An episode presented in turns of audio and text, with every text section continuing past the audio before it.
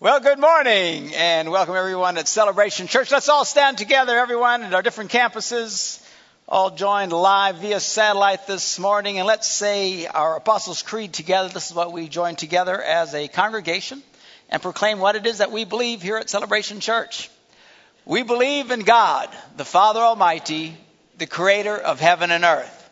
We believe in Jesus Christ, his only Son, our Lord, who for us and for our salvation was conceived by the Holy Spirit, born of the Virgin Mary, suffered under Pontius Pilate, was crucified, died, and was buried.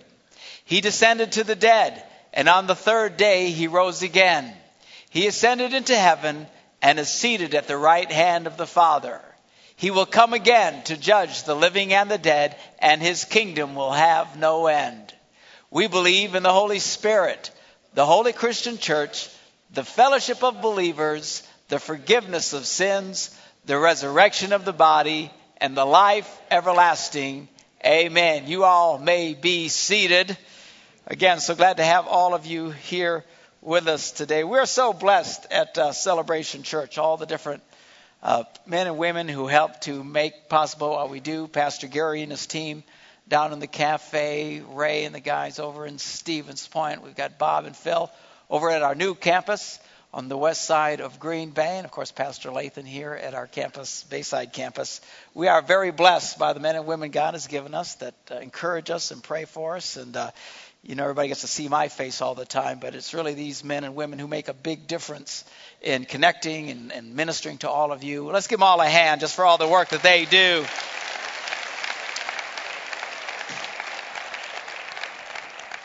And I just wanted to make a pitch to all the campuses for our New Year's Eve dance uh, that we're having, our annual dance, New Year's Eve starting at 8 till midnight. We have a blast every year doing this. We just get together and boogaloo, man. We have a lot of fun celebrating the new year coming in. Make sure that you can join with us. The ticket prices have been dropped dramatically this year. $15 is all for a single, 25 for a couple. So make plans, find babysitters, do whatever you got to do. Come party with us. So we're looking forward to that.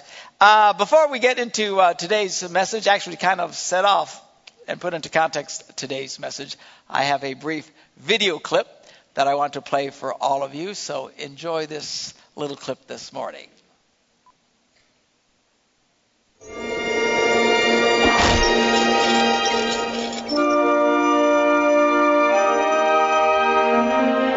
One December night, over 2,000 years ago, a shining star illuminated a gathering of kings, shepherds, angels, and animals round a baby in a stable.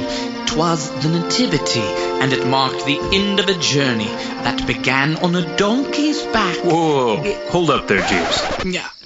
I beg your pardon? Your nativity. That's not exactly how it happened. Here, look, let's start with that donkey. Neither of the gospel stories mentions Mary traveling by donkey. And given the 60 miles of rough terrain they traveled, it's more likely they used a wagon. Minor details. But then the innkeeper informs them there's no room. Again, the Bible doesn't actually mention an innkeeper. And in the Greek, the word inn refers to an upper room in a house, not an actual motel. Oh, blast. Look, wherever it was, there was no room. So, Mary and Joseph were sent to the stable. Uh, no stable. Not in the Bible either. Now you're catching on. And in those days, most animals were typically kept in a cave.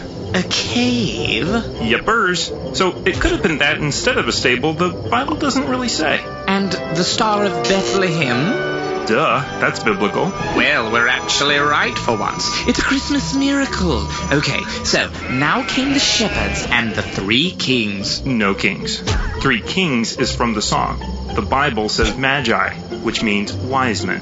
Three wise men? That works. Well, not so fast. While the Bible does mention three gifts, it doesn't specify the number of wise men that brought them. You mean there could have been more? Oh, yeah. A whole posse, even. With a crowd like that, it's a miracle the baby Jesus never cried. What, no crying he makes? That's just a lyric from Away in a Manger, not actual scripture. well, of course he was crying. You just added a whole crowd of strange men. Eh, yes and no. There may have been many wise men, but they weren't there that night. You see? Okay, that's enough. Except for the blooming Star of Bethlehem, you've just dismantled the most inspiring image of Christian tradition. So what's your point? Point? Well, I guess it's this. Even when all of the man made traditions are stripped away, the eternal truths still remain. Whether they traveled by donkey or wagon, God brought them safely to the birthplace that was prophesied. Whether born in a stable or cave, God provided shelter in a strange new land. Whether there were three kings, three wise men, or many, God called the elect to bear witness and testimony to the birth of Emmanuel. So whether your manger looks like this or like this, the one thing that remains unchanged is this a baby boy, born of a virgin, this day in the city of David, a Savior, which is Christ the Lord. Bless you, sir. I'll never look at the miracle of December 25th the same way again. December 25th? Oh, I almost forgot. Stop that! Music!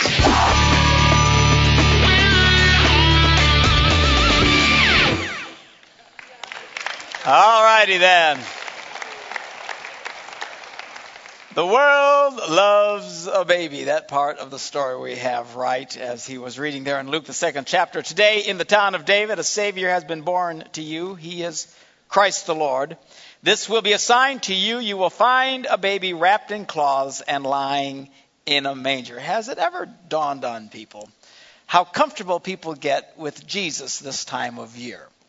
You know, the world in general doesn't really care for Jesus. Uh, they seem very opposed to the concepts of Christianity in so many ways. But during Christmas time, everyone seems to embrace the idea of Jesus as a baby. And why not? Babies don't say anything, they don't do much, they don't challenge you, they don't get in your face. They're just cute, warm, fuzzy little babies. And of course, the message of Christian uh, the Christian message at Christmas time is uh, peace on earth, goodwill towards men. Who doesn't love that? It seems like the world very much embraces Christianity if Jesus is a baby. If it's all about peace and kindness and everyone getting along and being blessed. Well, then Jesus starts to grow, and according to the Bible, he was quite a fascinating child, delightful child. We read about an account as a as a boy. Uh, Jesus is about 12 years old now. It says every year his parents went to Jerusalem for the feast of the Passover. When he was 12 years old, they went up to the feast according to the custom. After the feast was over, while his parents were returning home, the boy Jesus stayed behind in Jerusalem.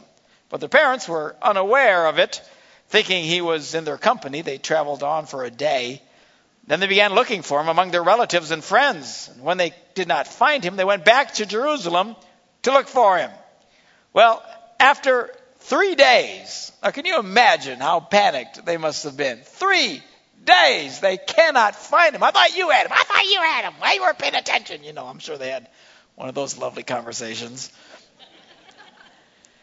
After three days, they find him. He's in the temple courts. He's sitting among the teachers, listening to them and asking them questions. And everyone who heard him was amazed at his understanding and his answers. They were quite thrilled with this boy.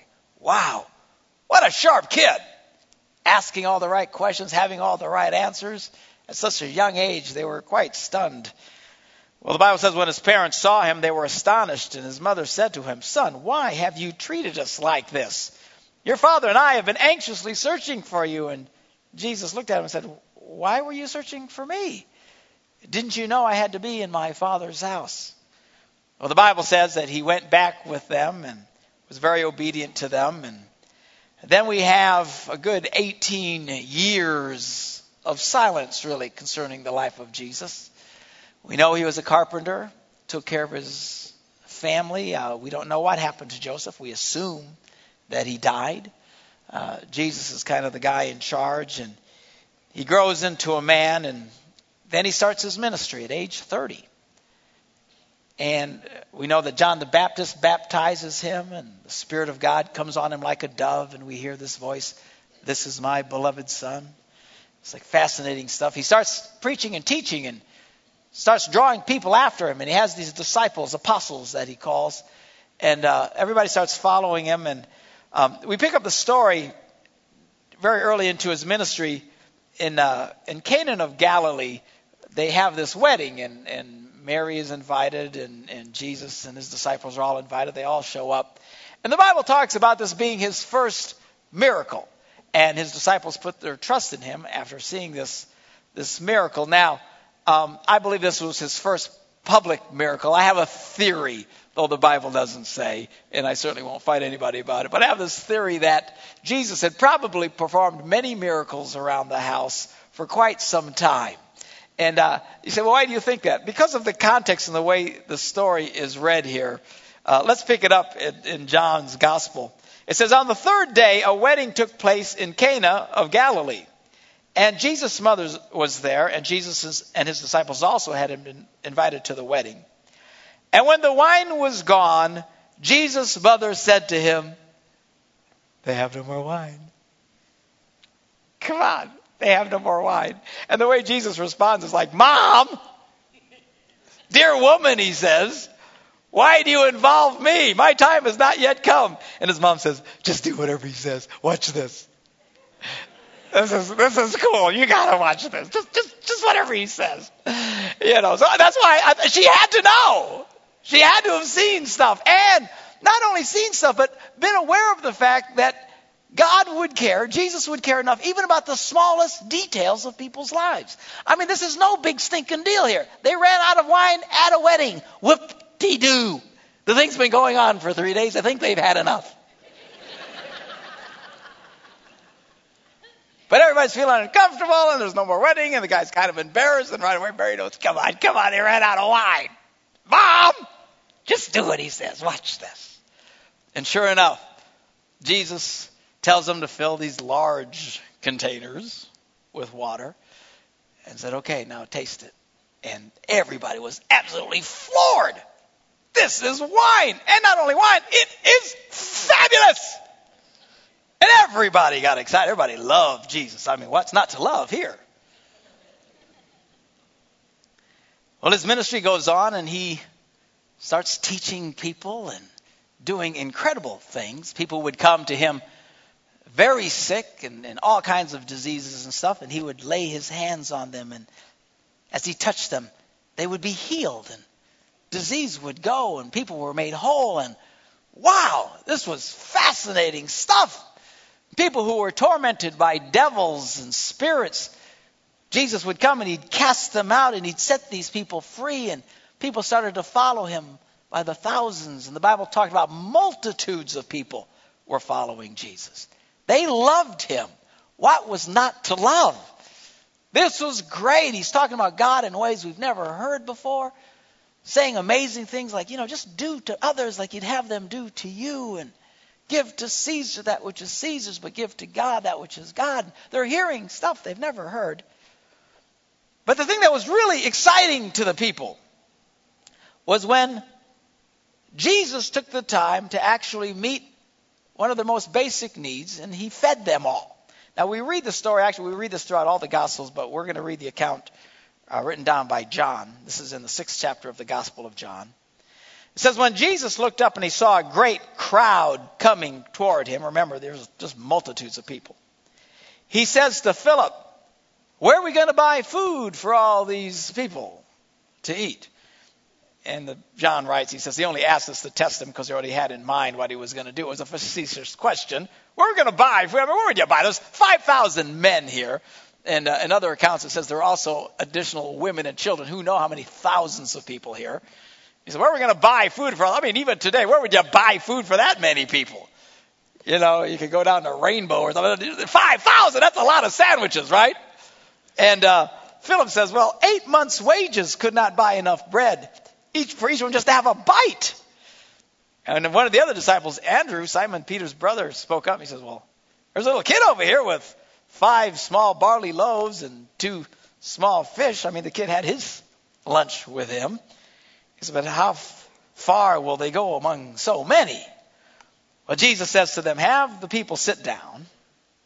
And there was plenty of grass in that place, and the men sat down, about 5,000 of them. And Jesus took the loaves, and he gave thanks, and he distributed to those who were seated as much as they wanted. So he prays and, and he starts handing. All of a sudden, the, the bread starts multiplying and the fish starts multiplying. And this is an amazing thing. And when they all had enough to eat, so everybody pigs out, right? 5,000 guys. And he says, Well, gather all the pieces that are left all over. Don't let anything be wasted. And they gathered them and filled 12 baskets with the pieces of the five barley loaves left over by those who are eating. Great message here, by the way. God can meet your need, no matter what that need is. And, and He doesn't freak out when the stock market tanks. He doesn't freak out because someone's yelling, recession, recession, recession. What are we going to do? What are we going to You know, God's not up there going, I don't know. I thought everything was good, and then Fox News said it was bad. I don't know what I'm going to do. God is bigger than all that, and He can have more than enough. Everybody say more than enough. More than enough. That's right. That's the God we serve. Put your trust in Him, man. Don't trust this crazy economy. Trust God. He can make it so that you have more than enough. Feeds everybody, and there's 12 baskets left over. Just more than enough. Well, now check this out. Now, after the people saw the miraculous sign that Jesus did, they began to say, Surely this is the prophet. What's the prophet? This is the speaking of the Messiah. Moses referred to him as a prophet that would come after him. And they knew they were all waiting for the Messiah, the, the prophet. He says, This is the prophet who was to come into the world. Now, check it out. They had been following him for some time. They had seen miracles that you and I'd pay big money to see, all right? This is amazing stuff. I mean, changing people's lives and saying incredible words, and they're all checking it. But it's not until he feeds them that they finally decide this must be the Messiah. All right, we just had the biggest tailgate party in the history of mankind, you know. This is great. We got free food. Now they're excited. I mean, how bizarre is this? I would think him raising somebody from the dead would pretty much sell me Yep, that's got to be him. Yeah, that's that's wow. You know, when you're dead, one thing to have a cold when you're dead. Wow. But they didn't start saying until he feeds them all. Then they go, this has got to be the Messiah. Hallelujah. Praise God. Yeah, praise God. Hallelujah. Now we got the Messiah here. Well, they got so excited they were going to make him king right then and there. And they were going to grab him by force and take him to Jerusalem, and make him king. As it says in the next verse, Jesus, knowing that they intended to come and make him king by force, withdrew again to a mountain by himself. Now, as if you continue to read, if you continue to read the story, you'll find out that Jesus tells the disciples, "Look, go on without me. Cross over to the lake. I'll catch up with you guys later." They probably figured he was going to grab another boat or something. He goes up to the mountain just to get away from all the people. And uh, the Bible says that these guys were working, trying to get across the lake, and there's this wind just blowing in their face and they're stuck out there and working and they're having a hard time crossing over. And this is the story where we read that Jesus was walking on the water. See, that, that was the context here. So they're all going and they're trying to get, and then all of a sudden they look out and they see Jesus walking on the water, catching up with him walking on the water. Now, how cool that had to be. You know, now it freaked the willies out of them. And you can imagine they thought it was a ghost, you know, ah! And then finally they realize it's Jesus. Wow, he's walking. So he gets in, and the Bible says as soon as he stepped in the boat, boom, they were on the other side of the lake. Just instant, just boom. I mean, this is this is some cool stuff, right? And people are just amazed. So anyway, they get to the other side. Well, the crowds all catch up to him over there. And then comes one of the most defining moments of Jesus' ministry. And if you're into PR campaigns and stuff, you'd say this is where he blew it. Okay. He didn't blow it, but you know, if all you're trying to do is get people to like you, then this is kind of blowing it because suddenly he starts talking in ways that really started to upset the people. And we read about in verse 53. Jesus said to, this, to these crowds, He says, I tell you the truth. Unless you eat the flesh of the Son of Man and drink his blood, you have no life in you. Well, now that's, whoa, what are you talking about? And Jesus talked about how he was the bread of life. He said, You want to make me king just because you ate of the bread on the other side of the lake. He says, There's much more important bread here. It's about me. And he starts to explain to them, and they begin to understand that what he's saying is that unless you have complete faith and identification with me, you will have no eternal life in you. Well, now, now he's missing. Okay.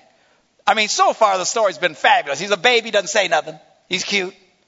Okay. Great little boy, fascinating wisdom. Now he's this man. He's doing all this cool stuff. Now he's feeding everybody for free. This, this is cool. They love him until he starts to challenge them and say, You need to surrender everything inside to me if you're going to have life in you. Well, we read in verse 60 on hearing it, many of his disciples said, This is a hard teaching. This is tough. I mean, who can accept this? I mean, everything else, you know, do unto others, all this, that's, that's great. You know, blessed are the poor, blessed are the meek. Yeah, that, that, that was cool. That was hip. That was fabulous. But this, who can handle this? This is tough So You're talking about surrendering, really? Completely and totally to you? Aware that his disciples were grumbling about, I mean, this, is, this got them all upset. He's talking about. He's ruining everything. You know, just had a great sandwich, and now he's got to go into this. Jesus said to them, "Does this does this offend you?" There was lots of things Jesus said that offended people. It didn't bother Jesus. He seemed to be very comfortable with the idea of offending people. Kind of different for us today because we always think, you know, whatever you do, for heaven's sakes, don't offend people. And we just cannot be offended. We, we have changed our entire, the face, the culture of our nation has been changed over the last 40 years. Just out of fear that someone might become uncomfortable or offended. We couldn't pray anymore in schools because someone might feel offended by the prayer. Goodness gracious, let's change the way our nation runs because someone might be offended. We can't have nativity scenes displayed in public because somebody might be offended. offended.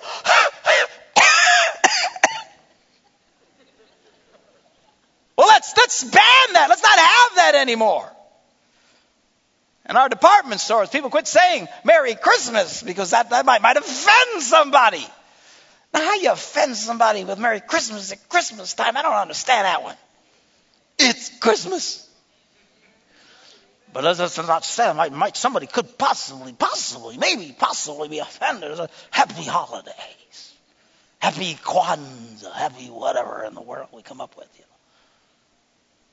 Because we just can't possibly offend people. I mean, you stop and think we have lost our minds in this country. Bunch of lunatics. Who cares if somebody gets offended? Good grief, if I get offended, I just, If you don't like something, don't go. What's the big stinking deal? There's stuff I see, I don't like it. I don't write my congressman out. That offended me. I'm very offended. I have a right in this country. Have to be offended. The Constitution says no one in the United States of America should ever be offended. No, it doesn't. You nitwit. Does that offend you? Change the channel. Good grief, people. That, that preacher offends me. Uh, yeah, the cartoon was cute, but this other stuff offends me. Right to the station. Just change the channel. Goodness gracious. Well, anyway, verse 66, it says, From this time, many of his disciples turned back and wouldn't follow him anymore. I mean, that's where he blew it on the PR scale. If you're trying to get big crowds, man, just keep making sandwiches and be cool. Don't challenge people. Don't say things that might offend them, that might trouble them, that might challenge them. And make no mistake, the reason the world is so comfortable this time of year with the message of Christianity is because babies don't say anything. They don't picture Jesus as a man challenging them to turn away from their sins, to quit being so stinking selfish doing things that are destructive and harmful to themselves and to others. That Jesus, not too crazy about him. The baby Jesus, that's cool. He doesn't say anything. Everybody started turning back, and Jesus turned to his 12 apostles. The main guy said, You don't want to leave me too, do you? I mean, he wasn't worried about it. He wasn't going, You're not going to go too, are you?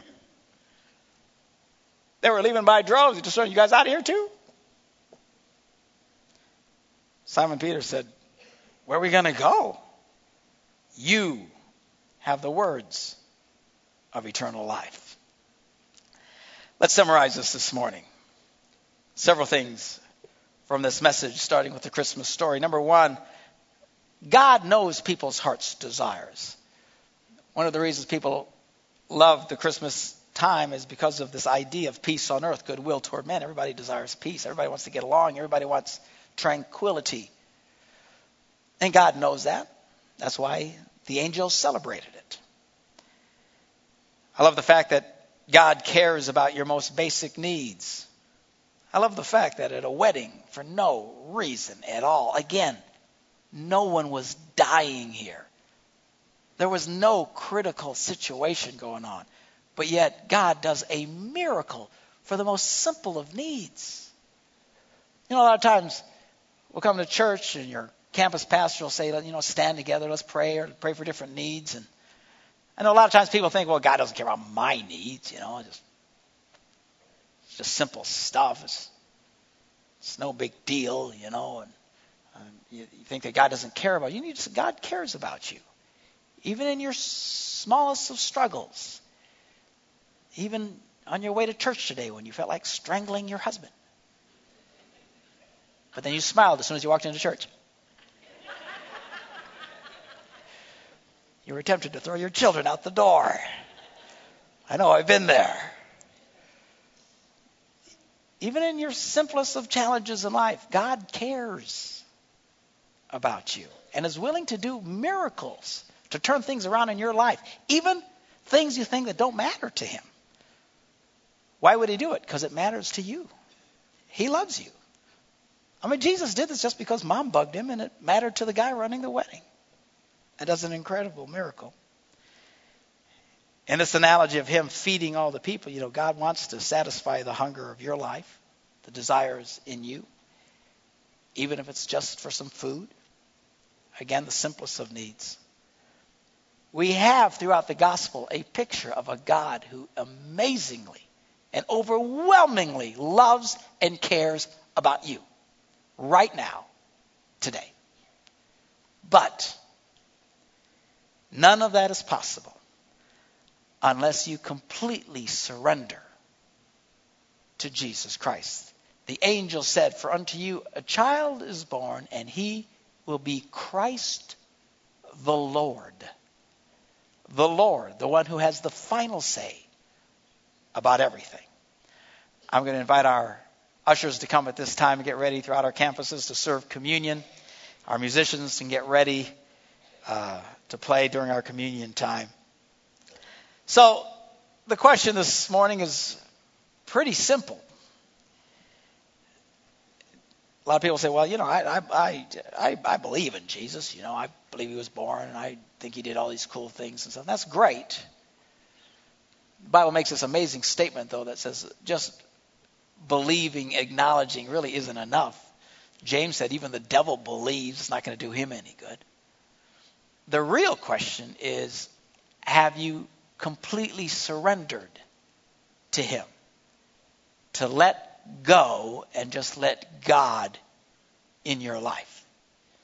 That's what Jesus was talking about when he challenged people. Unless you eat my flesh, unless you drink my blood, unless you completely surrender to me, you can't have true spiritual life in you. Well, this morning, if you're willing to turn away from what you know is wrong in your life and to let go and let God have control of your life, you can experience His wonderful forgiveness. That's what we're celebrating during our communion time. His body broken for us so that we could be whole. His blood shared, shed for us so that we could have forgiveness of sins.